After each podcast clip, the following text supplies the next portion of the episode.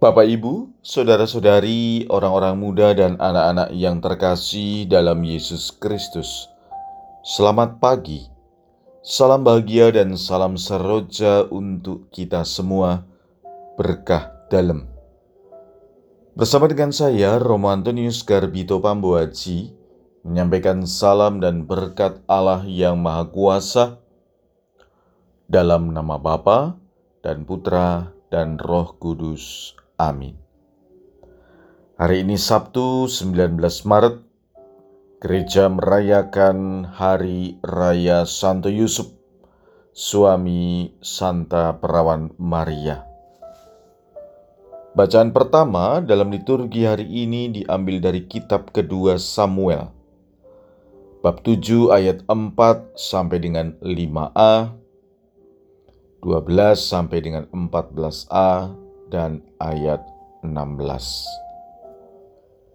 Bacaan kedua diambil dari surat Rasul Paulus kepada jemaat di Roma, bab 4 ayat 13, 16 sampai dengan 18, dan ayat 22.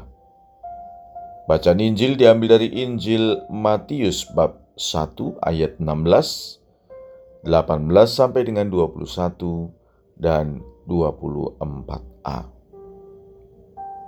Marilah kita mendengarkan Injil suci menurut Matius.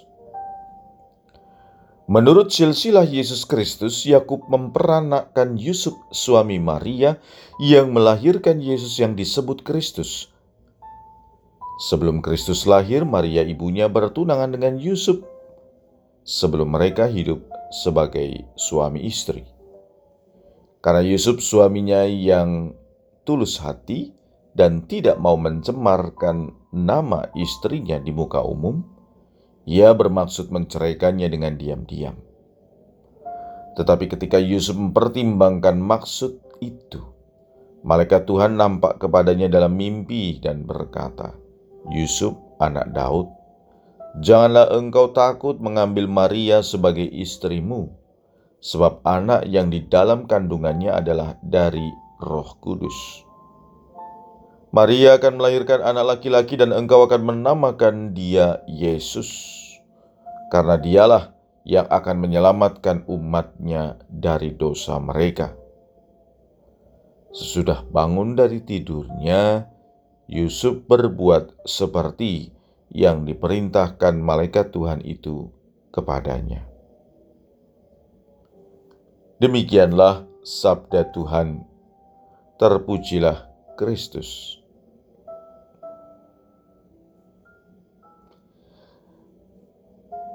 Hari ini gereja merayakan Hari Raya Santo Yusuf, suami Santa Perawan Maria.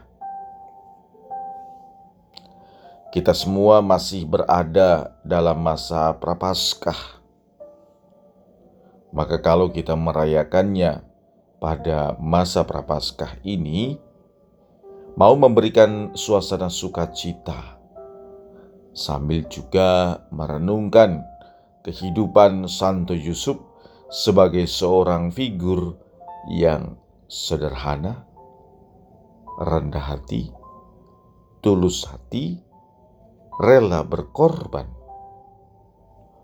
Tentu saja sukacita ini bukanlah menjadi penghalang bagi kita dalam menapaki perjalanan rohani selama masa Prapaskah. Dikatakan dalam Injil bahwa Yusuf adalah pribadi yang sederhana, rendah hati, dan tulus hati. Meskipun para penginjil tidak banyak menulis tentang kehidupan pribadi Santo Yusuf. Namun, cukuplah kita bisa menangkap bahwa Yusuf adalah pribadi yang bisa dikatakan sebagai pribadi yang bisa menjadi contoh pada awal Injil hari ini mengatakan Yakub memperanakkan Yusuf suami Maria yang melahirkan Yesus yang disebut Kristus. Jelas bahwa persekutuan Yusuf dan Maria terjadi bukan karena kehendak manusia, melainkan kehendak Allah. Hal ini juga digambarkan dalam Injil di mana sebelumnya Yusuf berencana menceraikan Maria.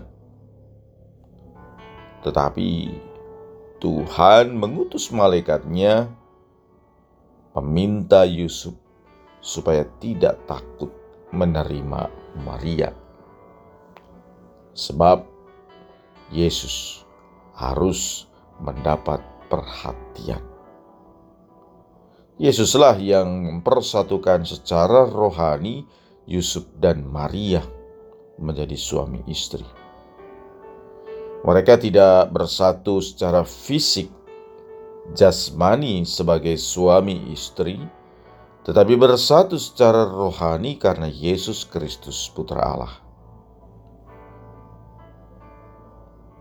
Dalam syahadat para rasul, kita mengucapkan dia yang dikandung dari Roh Kudus dan dilahirkan oleh Santa Perawat Maria.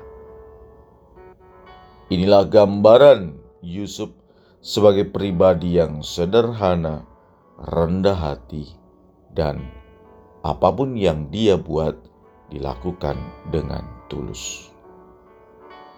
Saudara-saudari yang terkasih, Bagaimana perayaan ini kita rayakan dalam konteks kita saat ini?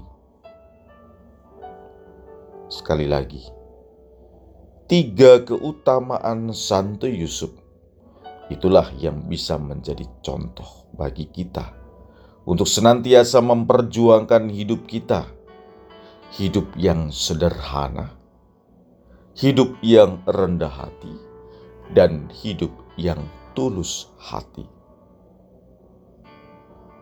Yang kedua, yang juga kita bisa renungkan adalah Yusuf bekerja dalam diam.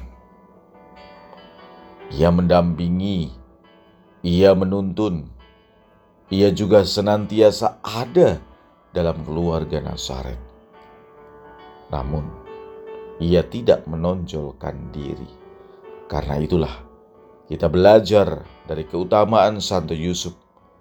Yang kedua, adalah dalam diam kita tetap bekerja. Dalam diam kita tetap melakukan hal-hal positif. Marilah kita berdoa.